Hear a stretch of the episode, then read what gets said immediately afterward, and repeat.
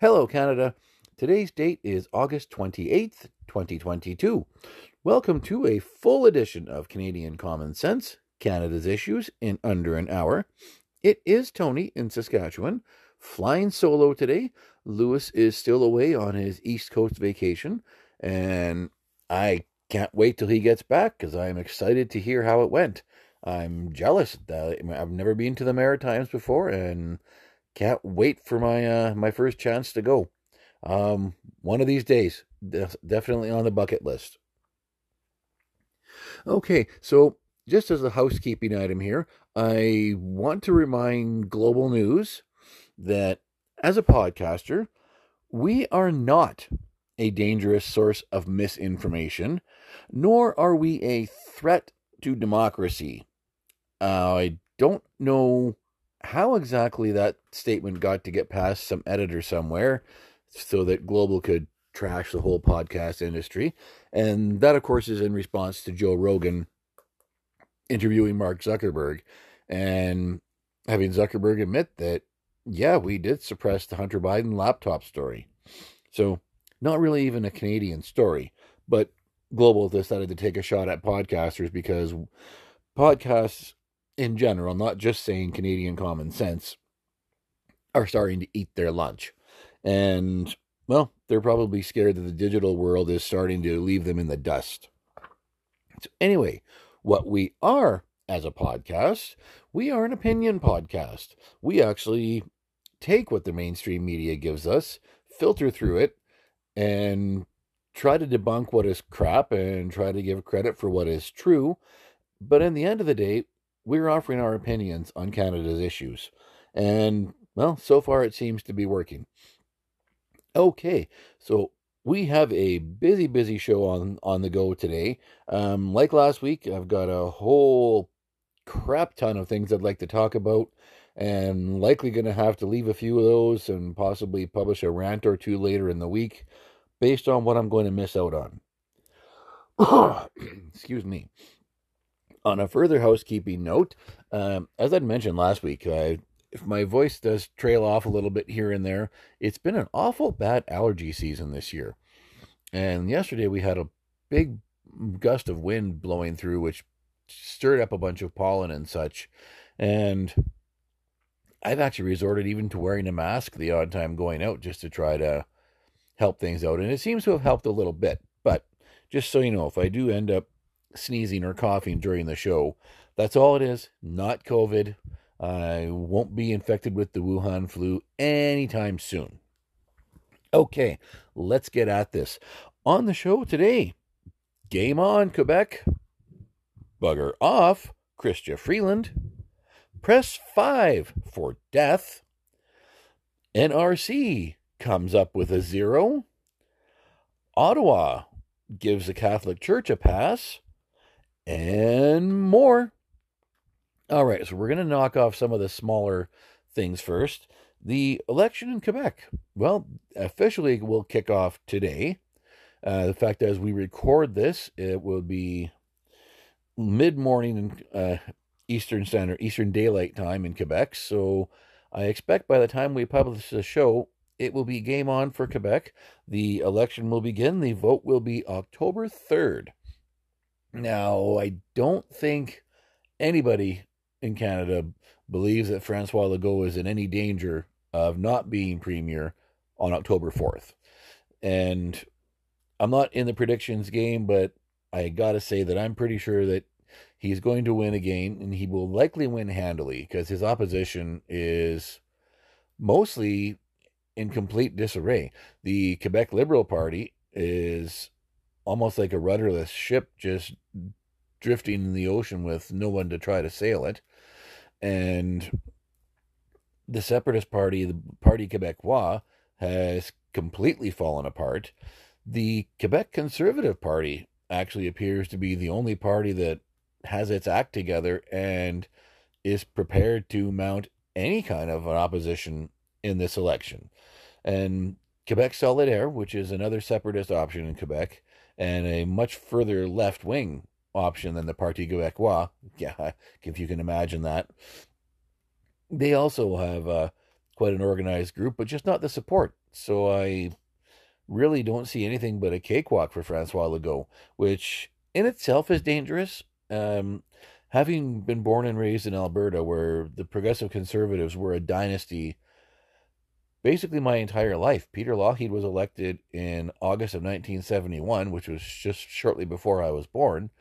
And when I moved away from Alberta in 2003, well, the party was still in power. So uh, it's dangerous when you don't have an effective opposition that at least gives voters another option or at least something else to think about. Now, to be fair, in Alberta, that did happen once while I was living there in the 1992 election when Laurence Decore led the Alberta Liberals and actually almost unseated the then new leader of the Progressive Conservatives, who was Ralph Klein. I'm sorry, that was 1993. And uh, at any rate, that was the only time I saw a competitive election in Alberta in the time that I was there there were times when there was only two opposition candidates that were elected. And that's dangerous for democracy by itself. So I hope that the Quebec Conservative Party at least mounts some kind of effective campaign in this one. But, uh, well, as we always do, we will keep you informed as to how things are going during that campaign. Okay, on to Chrystia Freeland. Now, if you listen to the mainstream media, I mentioned Global just a little bit earlier, she was viciously verbally attacked in Alberta. And, well, I guess politicians get that because this vicious verbal attack was somebody in, I can't even remember what city it was in, uh, a Grande Prairie, had basically told her, get the F out of here, you're not wanted in Alberta, etc., and carried that little line of discussion, let's just say, while she was waiting for an elevator. Well, excuse me, if you look at, well, Justin Trudeau's stepdad, Pierre Trudeau, I know, I'm just just kidding. Pierre Trudeau, Justin Trudeau's father, not Fidel Castro, or is he? Pierre Trudeau was actually very, very verbally abusive to, well, lots of people. Uh, and I think when he told somebody in Vancouver to F off once, as a matter of fact, we all know about the salmon arm salute when he flipped the bird to uh, protesters in British Columbia. And we know that Jean Chrétien choked a protester once. So it's not like it's not a give and take here. But for Chrystia Freeland to play the victim when it was her who stood up in front of the cameras during the Freedom Convoy with that smug little smirk on her face and said, We are going to cancel your insurance. We are going to cancel your permits. We are going to freeze your bank accounts. And actually had to suppress laughing about it. It's really hard to feel sorry for her when somebody pushes back. Was the gentleman rude and a little over the top? It seemed that way from the bit of video that I watched, but I don't disparage the, the fellow for being frustrated. How do we know he wasn't somebody who donated 25 bucks to the Freedom Convoy and had his bank account frozen? We don't know any of that backstory. I do want to at least give her credit for going to Alberta and uh, I wasn't sure she could find Peace River on a map anymore, even though that's where she grew up. So, uh, well, I guess good for her for going back home and, you know, it's all for the photo op, I'm sure, but at least she's visiting her family. So I guess I gotta give her credit for that. Anyway, you won't see me shedding a tear for Chrystia Freeland anytime soon. Let's put it that way. Or any politician that passes unpopular legislation or promotes unpopular legislation or promotes, uh, thanks for the word global, promotes misinformation, as Miss Freeland did during the Freedom Convoy, as did all of her cabinet for that matter, but that's another story for another day. All right, let's move on from that and let's talk about the Saskatchewan health system. Now, here in Saskatchewan, there is a, health link, a health line that people can call when there's something going on. So they can call 811 and talk to a, to a nurse who will give them a phone assessment and give them advice as to what they think you, the person should do. All right. I was soured on this service over a decade ago when I had phoned one time with my then 10 year old daughter who was having some abdominal pain and called in, had the little talk, what are her symptoms, et cetera, et cetera. And the health nurse on the other end of the phone told me at that time, Oh, I recommend you take her to hospital by ambulance. And I was like, Well, she's in discomfort. She's not dying. Uh, so I drove her myself to a walk in clinic which was our doctor's office, and our doctor actually happened to be working that day. So he took a look at her, and it was quite minor. She did have some discomfort, but it wasn't anything that would have been worth an ambulance ride or wasting time in a hospital. So I was soured on that health line long ago. Well, I'm even more sour with that health line in Saskatchewan now. Now, those of you who follow Maxime Bernier or the People's Party of Canada may already have seen this video where one of their supporters dialed up the Saskatchewan Healthline 811. It gave a list of options uh, of what you need to do. Well, one of those is press 5 if you wish to speak to somebody about MAID, medical assistance in dying. And you heard me rant about MAID last week, so I'm not going to spend too much time on this. I'm, well, I'm pretty ticked off. I'll put it that way. And with this link on MAID, if you can't get somebody on the phone because their hours are 8 to 4.30 Monday to Friday, there is an option to leave a message on a voicemail that gets checked so somebody can call you back to talk about MAID. Excuse me. We are making it way too easy to get the government to kill us. Now, I realize that in this case, you're making the decision yourself because you're pressing five, you're asking for some some help on this, but we have gone way down that slippery slope with this whole MAID idea. And any support I ever would have had for this legislation is gone. Now, when Canada first started talking about introducing MAID back in 2016, 2017, Holland and Belgium both warned Canada this is not a good idea. Those two countries did this already, and they went down the slippery slope, and they said this is a bad idea. Canada, of course, because we had a Trudeau government in, in Ottawa, very smugly said, Well, we're not that kind of society. We're a different society here in Canada. We got this. We do. Well, it's certainly not looking like it because what we got is bureaucrats out of control. Bureaucrats offering to, well, to put veterans to death for PTSD, for example. Perhaps maybe a paramedic might one day have PTSD because there was somebody they couldn't revive at an accident scene or something. Well, maybe want to bump them off too. That's it's ridiculous. Anyway, I'm not going to go into it. I ranted last week, and I don't need to get angry about this again. So, uh, Saskatchewan Healthline has it completely wrong. This this whole system of MAID has to go. It needs to be completely dismantled, and if they really want to start it up again, there needs to be serious fences put up all around it that bureaucrats can't jump over or climb under in their case. Slithery little snakes that most of them are. Anyway, moving on. the National Research Council in Montreal. Now, this is a place we haven't talked about for quite some time.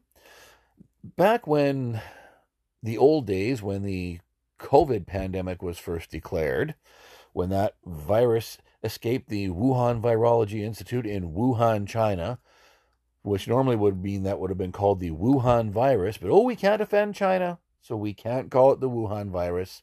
So when the COVID 19 pandemic began, the National Research Council in, in Montreal, and we'd reported this on this show, was granted a $278 million grant to, well, upgrade their facilities and start producing some vaccines.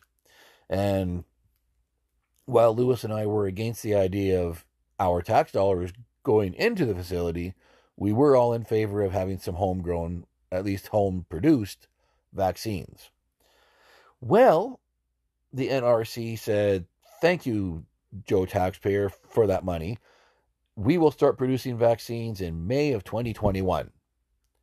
Okay, now we're now at the end of August of 2022. So I'm just going to do the quick math. That is a year and three months past May 2021. And the NRC has produced, oh, zero, zero vaccines, not a one. And when will you get started? Oh, we don't know. End of August. We know it's 15 months later, but we don't know. We don't know when we're going to start producing vaccines. Oh, but if there's a fall wave this year, which everybody's telling us about, you're saying we're not going to have anything homegrown. That's what we're saying. Yep. So you uh, took your $278 million, Canada, and you flushed it. Congratulations. And it wasn't you that flushed it, Canada. It was the incompetent liberal government that just loves to hand out your money to their friends. I'm not sure who they had friends at the National Research Council, so I'm not suggesting any kind of nepotism there. But yep, we uh we threw 278 million dollars down the drain when right across the parking lot from the National Research Council in Montreal, I mean literally right on the other side of the parking lot, you will find Nuvax, that is a private vaccine manufacturer.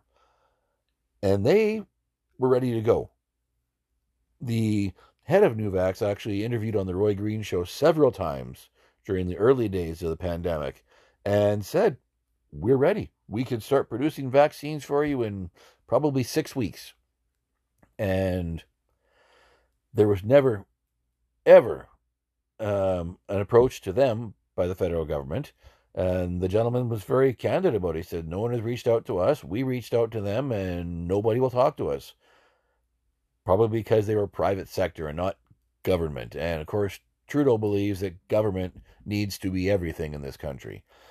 So it's a shame we could have actually had Nuvax producing vaccines almost at the start. But instead, they still sit in the sidelines while the NRC took a bunch of money, and, well, still sits on the sidelines. okay. Now, I don't understand if there is indeed a, another wave. And see, most Canadians are now considered fully vaccinated. Well, at least as far as if you go with the, the two shot rule, because they believe it's 90 some percent of Canadians have two shots. But of course, now the big thing is boosters, and the fiasco at Western University in London, Ontario, certainly brought that to light. It's when they demanded students have a booster shot in order to attend the university.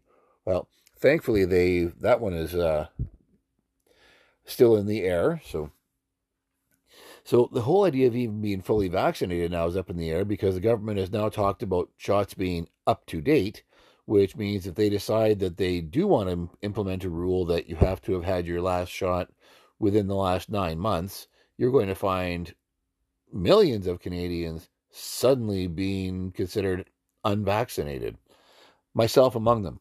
I uh, one of my biggest regrets is actually getting those shots now. I went out and got two shots last year because there was some pressure from my employer and just uh, general peer pressure out there. And so I said, well, if I'm going to have to do a daily disclosure of my vaccine status or lose my job, which was the case, and being forced out of public place, spaces, which was also the case, I capitulated. I said, okay, fine, I'll get the two shots. Let's just get back to normal. Because that's what they told us. Two shots, you'll be back to normal. Well, none of this is normal. It's still not normal. And my second shot is almost a year old, so I guess I'll be considered unvaccinated. And you've heard me say on this show, they will booster me at gunpoint. I'm not getting any more shots. I definitely regret getting the first two. So, uh, good luck on getting another needle near my arm. Anyway, let's talk about the big topic for today, and then we'll see what we can squeeze in on the other side. Now, I mentioned that the government gave the Catholic Church a pass. Now, I got to give full credit to the Canadian press for reviving this story. And the mainstream media really isn't reporting on it. And I'll tell you why at the end of this segment. That this is a story from 2015. And the, the Canadian press decided to revive the story because of the, the the recent visit from the Pope and the residential schools question. That, that would be the Indian residential schools. And as it turns out, back in 2015, there was actually a deal signed with the federal government and the Catholic Church to absolve the Catholic Church of financial compensation for the Indian residential schools agreement. And yes, I know the word that we don't use the word Indian anymore, but I use that language specifically because this is what the deal was called in 2015. There was a deal that was named the Indian Residential School Settlement Agreement. Now, bear with me, Canada. I've got to go through a little bit of history for this first, so I'm going to be blabbing on for a minute or so with boring facts, and then we'll talk about why it is the media is not talking about these boring facts that I'm just about to share with you now. All right, so in this deal, and this is where the the the the catchy headline uh, is going to turn some heads and make people angry and and still not read the article because we know 90% of us don't actually read the articles. We just look at the headline. And I'm not even suggesting that's a bad thing. So in the headline, they talked about how Canada agreed to, quote, forever discharge the Catholic Church from financial compensation. Okay, now what does that actually mean? So here's the background. In 2015, when the Indian Residential School Settlement Agreement was actually created, the settlement called for the Catholic Church to to pay $79 million to Indian residential school survivors.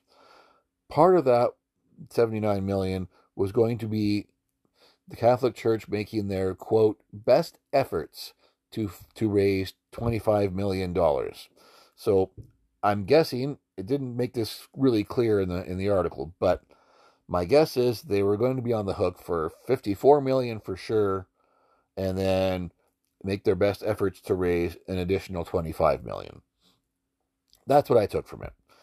Anyway, so of course the Catholic Church took it to court and that's the government of course fought them in court too. So it went to the Saskatchewan Court of Appeal. Now I'm not sure why the Saskatchewan Court of Appeal, perhaps that's just where the deal was signed, but at any rate, in the Saskatchewan Court of Appeal, the Saskatchewan court upheld the deal and said, "Yep, Canada, you are on the hook for for the Catholic Church, and you are on the hook to to I guess forever discharge the Catholic entities." And this from their promise to raise the $25 million for residential school survivors. And the government was on the hook to pay the legal fees for the Catholic Church. Now, immediately the Canadian government, and this was the Harper government in 2015. And uh, don't worry, I'll be giving you some dates on that as I go through this little tirade as well. So the lawyers for the Harper government, of course, immediately went to the Supreme Court of Canada to appeal. And the lawyers for Canada argued that the church still should have some financial culpability. And that was the whole idea, reason why it got got uh, to the Saskatchewan Court of Appeal in the first place. Because Ottawa said, no, no, they should not get a pass, and the government shouldn't have to cover everything. Now, when the Saskatchewan Court of Appeal upheld the the deal and said yes, the government should, that's when the government said, okay, well, we signed the deal, but we're going to appeal, which is which is common practice, just so you know. So they took the decision, which was handed down in July of 2015. All right. So then they launched their appeal, stating that it was unclear that if they had to pay all expenses for the Catholic Church or if there was just three specific areas in which the government was on the hook for the financial compensation. Now, in August 15, 2015, which is when the appeal was officially launched, remember there was an election call because there was an election on October 19th of 2015 and it was a 38 day campaign, the longest campaign in Canadian history. Remember, it was a seven week election. So the government would have been, well, I guess preoccupied with an election, but their lawyer still had had the appeal down. And the deal ended up being signed in October of 2015. It did not say what date in October 2015, but remember that the Prime Minister and Cabinet would still have been in place until the Trudeau government was sworn in. This date happened to be November 4th of 2015. A day I remember very well because my birthday is right around that day. So, on November 4th of 2015, the Trudeau and cabinet officially become the government of Canada. Why is that important? Because the appeal was still active during the entire election campaign and even after the, the election day, and the appeal was still active when the Trudeau government took power on November 4th of 2015. The article then, and this is why you're not going to hear about it in the mainstream media Canada, the article at that time says that the appeal was dropped by the Canadian government in November of 2015. Well, unless it was November 1st, 2nd, or 3rd, that means the appeal was dropped by the Trudeau government. So I know, I, I hear you. Why would the Trudeau government suddenly drop an appeal to try to hold the Catholic Church financially culpable for the Indian residential school settlement, settlement agreement? Well, your guess is as good as mine as to why um, why they would immediately, almost immediately, drop that appeal. But it does explain why, when Pope Francis visited Canada recently, and this is why the article resurfaced in the first place, by the way, in my opinion. So when Pope Francis recently visited, he was happy to offer an apology to the re- residential school survivors, as they were calling themselves. And remember people criticized his apology because it was obviously very well scripted it was obviously vetted by lawyers it was very cryptic it was very non-committal? Does that maybe explain the decision by the Trudeau government to drop the appeal and just decide that yes we will absolve the Catholic Church of any financial culpability for the Indian residential school settlement agreement it does seem just a little bit of a coincidence, doesn't it? So, again, thank you, Canadian Press, for bringing that to light. Excuse me, I'm sorry.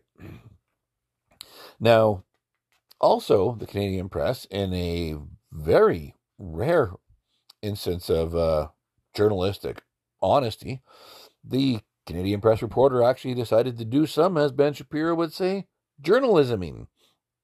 And they approached Marc Miller, who is a Trudeau cabinet minister for Crown Indigenous Relations, and asked, well, why did your government decide to uh, give the Catholic Church a pass, let them skate? And of course, he claims, well, we, we knew nothing about that. I mean, we we likely didn't even know that that appeal was dropped.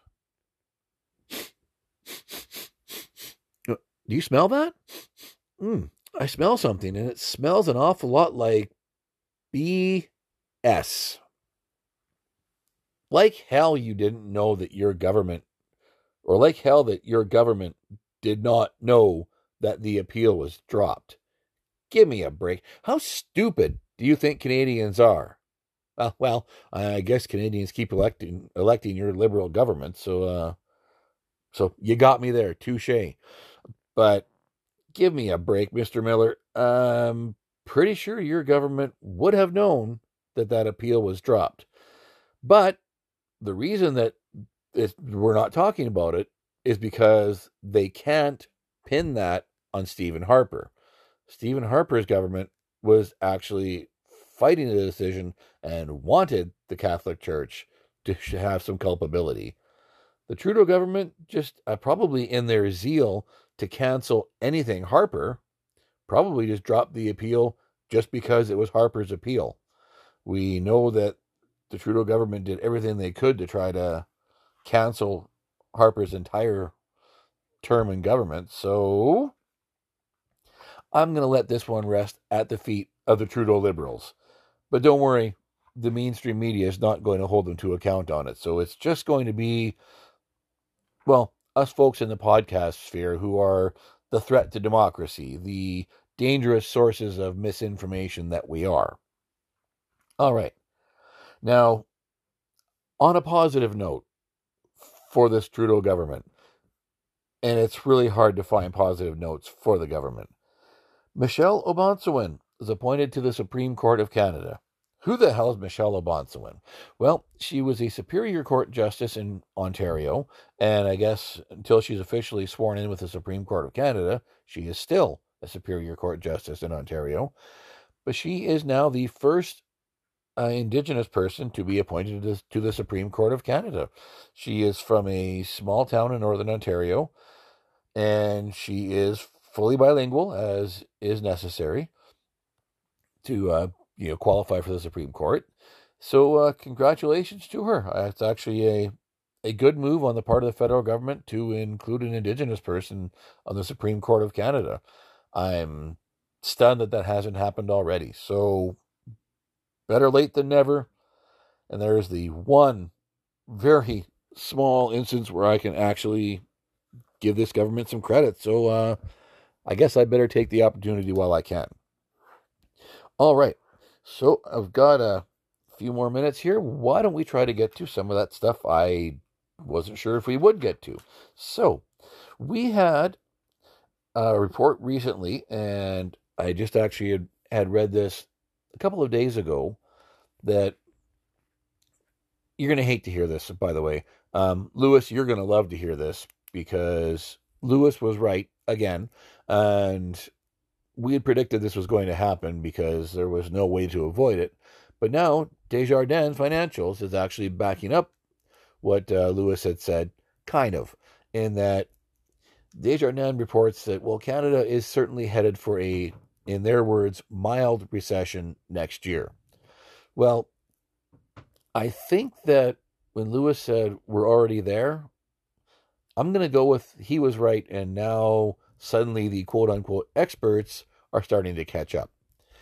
And it's actually pretty easy to see that he was right. There was another report that 6 million Canadians in 2021 experienced some some form of food insecurity, they called it.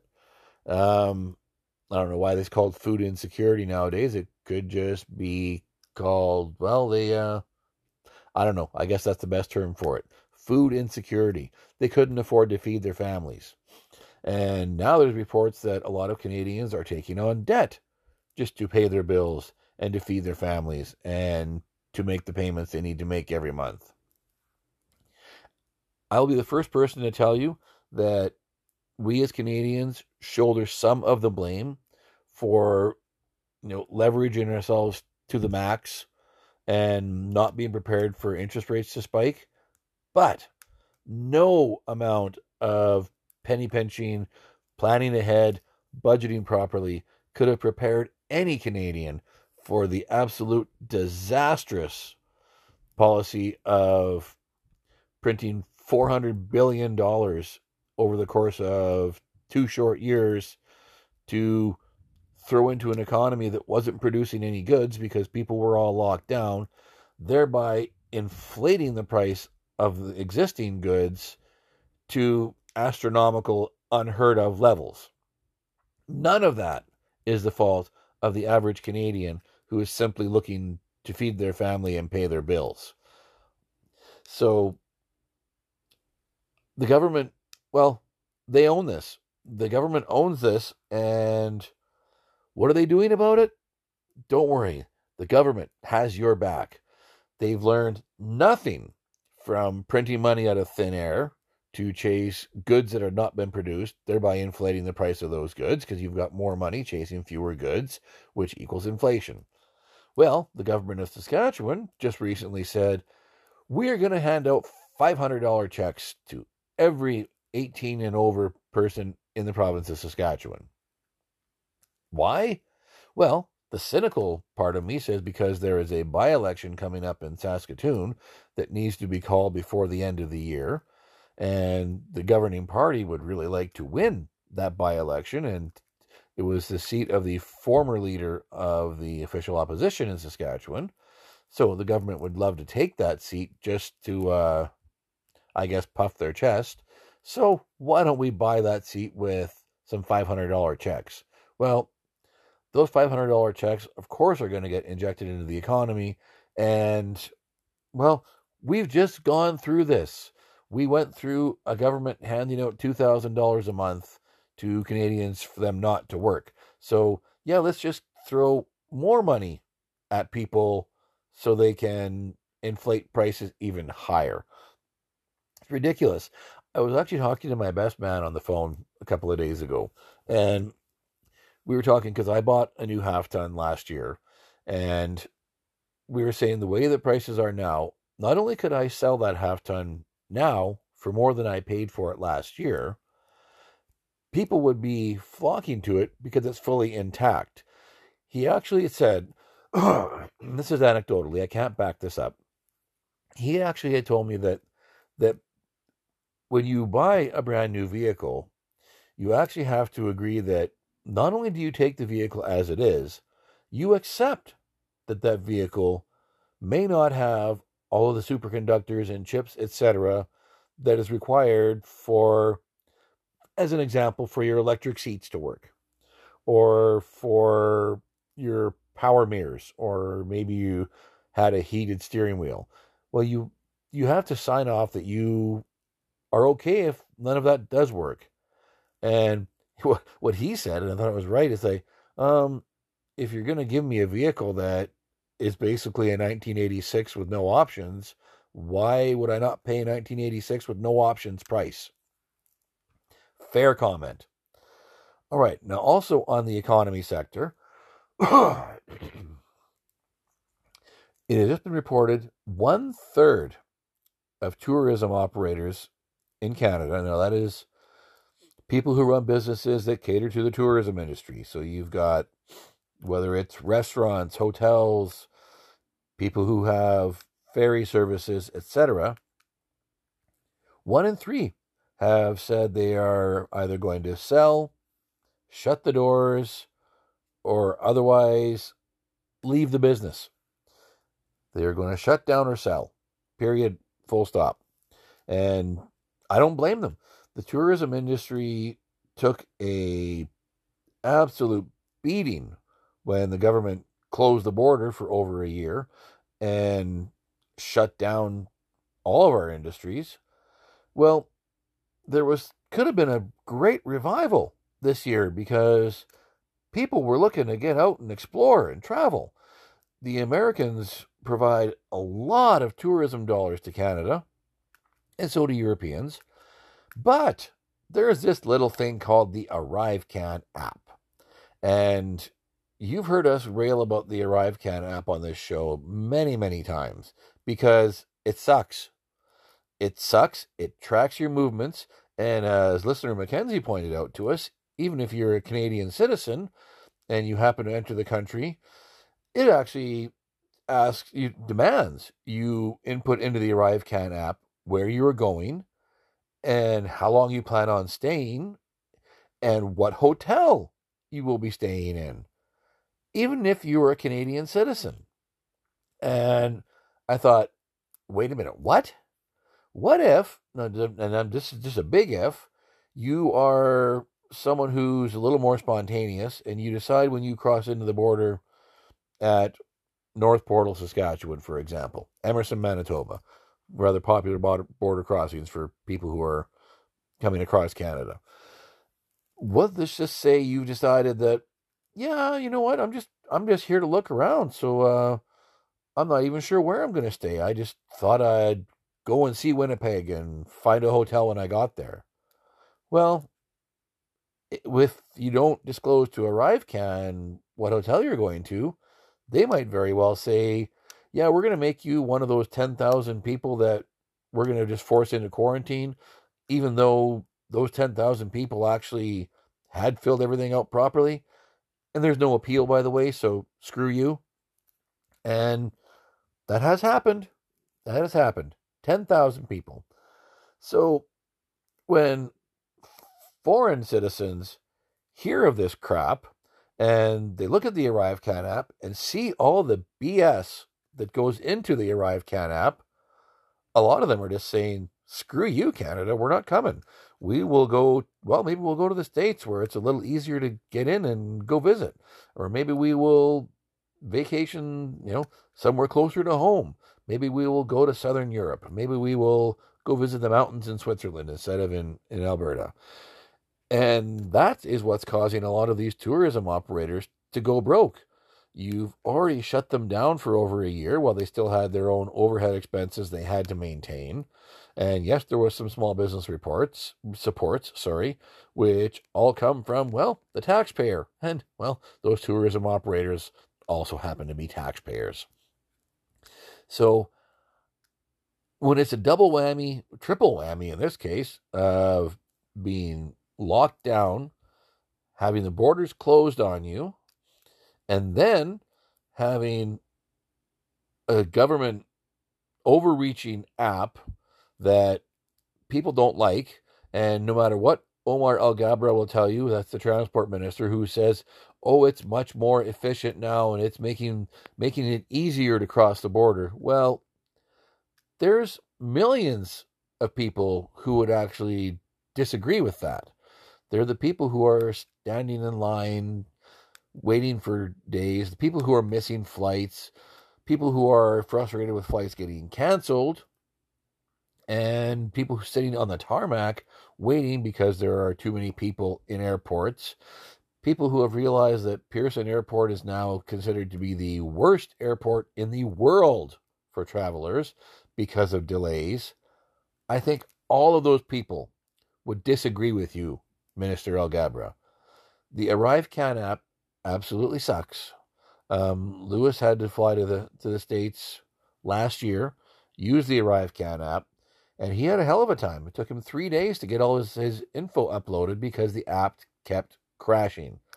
And of course, we've all seen that viral video of an 86 year old gentleman in Ontario who didn't have a cell phone, so therefore could not upload the ArriveCan app and was being threatened with quarantine and with fines. And the government's advice? Oh, yes, as Trudeau would say, the government has your back. They just told him, oh, just find somebody that has a cell phone that's willing to upload your information for you. Um, I, it's hard even to reply to that. Number one, my information is mine, is private, so screw you. Um, number two, it's none of your goddamn business if I have a cell phone or not. Number three, I'm not going to find somebody who might be kind enough to let me borrow theirs. Like, that is one of the most asinine comments I'd ever heard from this, this government. And I've heard a lot. I've heard a lot of asinine comments from this government. So we'll wrap up on that one, Canada. We've got a huge problem in this economy. And it's unfortunately all being caused by government. And I almost don't blame Justin Trudeau for being so dumb when it comes to an economy because his father was a communist. And I'm not talking about Fidel Castro, although he was a communist too, but uh, Pierre Trudeau was a communist, and and you can actually look that up. You can read it. He he loved communism, and so Justin Trudeau probably grew up believing that government is the answer to everything, that government is the be all and end all for, well, Canadian society. and, well, he's wrong. And unfortunately, he's surrounded by a bunch of yes men in his cabinet and his inner circle who tell him that he's right and that, oh, well, I mean, if having government tinkering with, well, travel in this case, the ArriveCan app, isn't enough, well, perhaps we need more government in there to help fix it. So let's create a panel of cabinet ministers to study the problem. So we're going to pay some cabinet ministers extra committee fees to study the problem and come up with solutions like buying more chairs for passport offices so that people who have to wait have a place to sit. That is the kind of brilliance that more government gets for you. Oh, this ArriveCan app absolutely sucks. No, no, let's just tell Canadians it doesn't suck. Oh, well, there we go. Oh, that's all I needed to hear, government. Thank you for that. No, no, no. Mr. Alghabra said the, the, the app doesn't suck. So uh, let's just go with that. Well, the reality is the app does suck. The reality is foreign students who were coming to Canada to pay good money to come to our universities can't get here because immigration can't get their visas processed in time. Refugees from Afghanistan, for example, who are fleeing and hiding from the Taliban, can't get here because the government can't get their passports or their visas processed for them. Our own travelers coming back from destinations abroad getting harassed because of an ArriveCan app that asks for way too much information that has nothing to do with their trip. And well isn't reliable enough for us to to know if it's even going to work when they hit the border. But oh no no no no it's not the government's fault at all canada. It's you canada because you chose to travel and you've forgotten how to do it. Oh yes. Yes he did say that. That came right from omar alghabra Canadians who are no longer accustomed to traveling, who are traveling again, and have to get used to it. Oh, well, of course it's your fault, Canada. All right. I'm going to leave it there for now, Canada. I do want to thank you for joining me. And as pre- I expected, there are a couple of topics that I was not able to get to. So you can probably expect a rant or two during the week. And Likely, we're going to be back with Lewis and myself next Sunday. So until then, thank you for joining me. It is Tony in Saskatchewan, and we will talk to you soon.